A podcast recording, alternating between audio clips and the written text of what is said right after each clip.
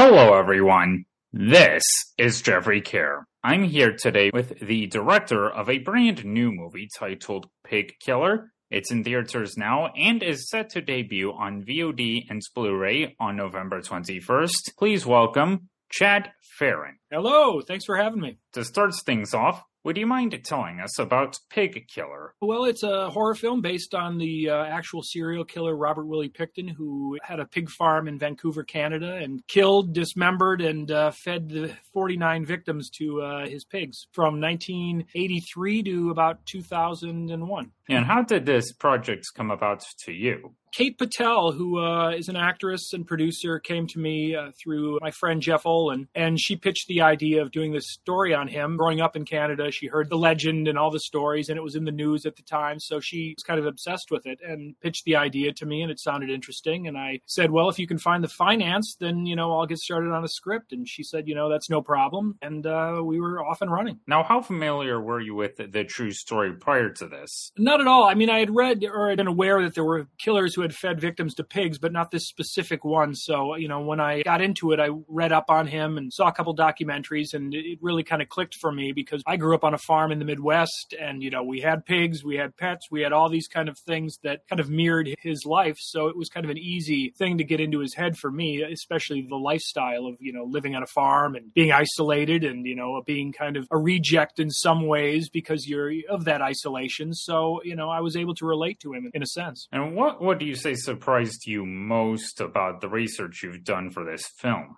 Just, you know, a lot of the things that, that he did were more bizarre, you know, fact being stranger than fiction when it came time to write the script. And, you know, there were so many things that he had done and weapons he had used and the method of the people and the colorful characters that he mingled with that it wrote itself, really. It was very easy. And how accurate would you say the movie is to the real story? And how much of it eh, would you say is made up? I'd say 90% is real and mixed in with, you know, the stuff that takes a license would be combining characters. The Wendy victim is combined with another character that survived. So, you know, they're just taking and condensing a lot of the stuff, whether it be combining characters into one or, you know, changing some of the timeline of the events. But, you know, most of it is, is pretty actual. And what was it like getting to make the movie? Oh, it was an amazing experience. It's always, you know, when you're making these fast, cheap movies that you hope for the best, you get what you get. But this one, almost everything that I wanted came out. And it was, you know, mainly due to a great crew and an excellent cast who everyone put in 110%.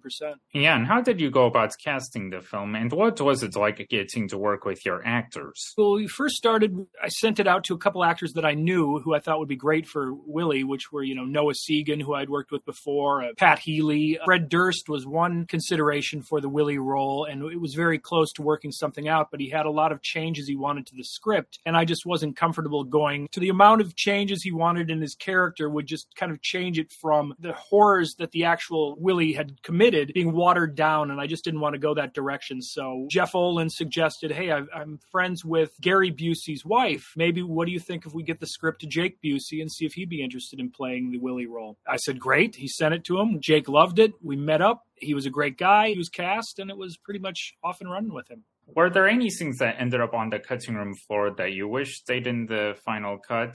No, you know, I you know there were a few things, a few scenes that worked, but they were just you know didn't need and it already a two hour runtime. It was kind of one of those things where I picked the best stuff that we could, and anything that ended up is interesting, but it, it didn't help or move the story, so it, you know I got rid of it. They'll be on the special features Blu-ray, so anyone who can, can check them out and see if I made a mistake by not having them in there. I'm sure fans will probably make their own fan extended cuts, putting those things back in if they wish they hadn't been deleted. Oh, that would be great. So, what do you hope audiences take away from the film? I just hope, you know, like anything, a good experience with a film, even if you don't like the film 100%, if you can pick up certain things, whether it's the music or a performance by an actor or the cinematography, whatever it is, if you can pick up little things and, like, okay, that got me through. And if you finish the movie all the way to the end, I mean, that's more than 90% of the movies I watch these days. You watch 10 minutes and it's like you, you tune out because it's not moving. And I think Pig Killer moves 100%. And, you know, there's a lot of great performances. And the fact of the true story element is fascinating and terrifying at the same time. So I think anyone and everyone can come away with something interesting uh, in the film. And that's the time of this recording. The SAG AFTRA strike was just resolved last week. What does that mean to you as Pig Killer is coming out now? Uh, nothing. I think the union is bullshit. I try not to shoot union. I get actors to give a waiver, you know, so they're not in the union because there's just so many. when you're making these so cheap, you cannot go by the guidelines of what they have. It's so much easier to just do it in an independent film in the truest sense without any union involvement, without any of that. I mean, I'm all for actors getting the, the best pay possible, and that's what I try to do on these films. But if going by union guidelines, it, it would be just insurmountable to tackle a hundred thousand dollar film and you know 12 day shoot doing a 120 page screenplay. You've got enough limitations without a union breathing down your neck and telling you what to do and who not to do and where's their COVID test and all these other little things. It's hard enough to make a movie without a big brother looking over your shoulder. I guess lucky you, didn't have to deal with all of what was going on with SAG, and I guess all unions in general. Yeah, no, and you know we shot it before all that. We shot in about a year ago, so it was kind of before this uh, all started. So you know, you, sometimes you can deal with SAG, whether it's you know the uh, new media contracts or certain things, but COVID put a, a real blockade on all of those because they put in all these testing guidelines and all these costs that would just be so prohibitive that it forced a lot of films either to shut it down or to go non-union. Yeah, and I guess what was that like dealing with all the COVID protocols?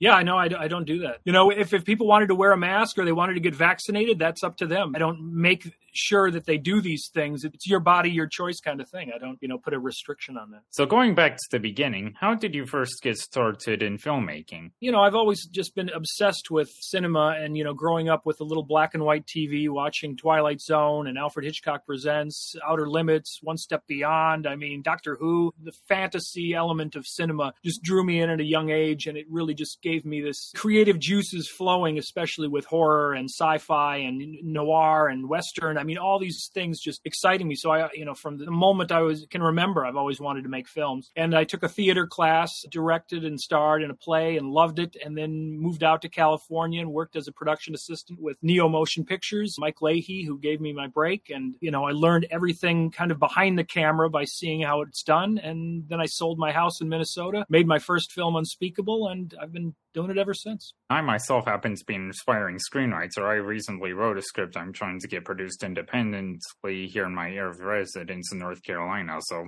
just keeping my fingers crossed for that. Yeah, no, I think the important thing is if you want it bad enough, it'll happen, and you just have to keep working at it until it does. And for those who'd like to pursue a career in filmmaking, where do you think would be a good place to start? Well, I think nowadays it's so easy because, you know, whether it's an iPhone or whatever, you could shoot kind of any movie and still have a certain quality if you've got the eye for it. And it's just any state, any country, anywhere, you can make a movie. So if that's your goal, you can make it happen. The technology has opened all these new doors of making films that it's pretty exciting. And I don't know if you've seen Talk to Me because that movie was the feature directorial debut for a pair of YouTube filmmakers.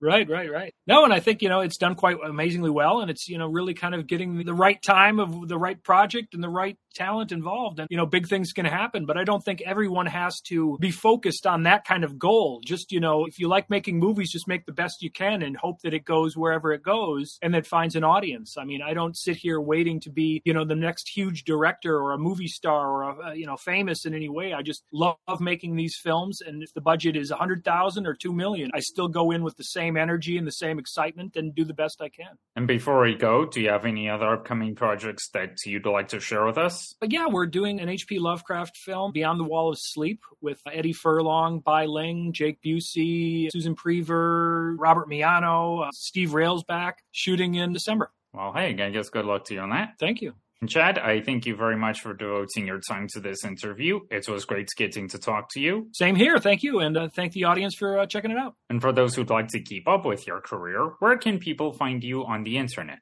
Well, I'm on Facebook, I'm on Twitter, I'm on Instagram. Just type in my name and you'll find me. Be sure to catch Pig Killer in theaters now or on VOD and Blu ray beginning November 21st. You can find more information through a link in the episode notes. So thanks again for joining me today, Chad. This was great. Great. Thank you, Jeffrey.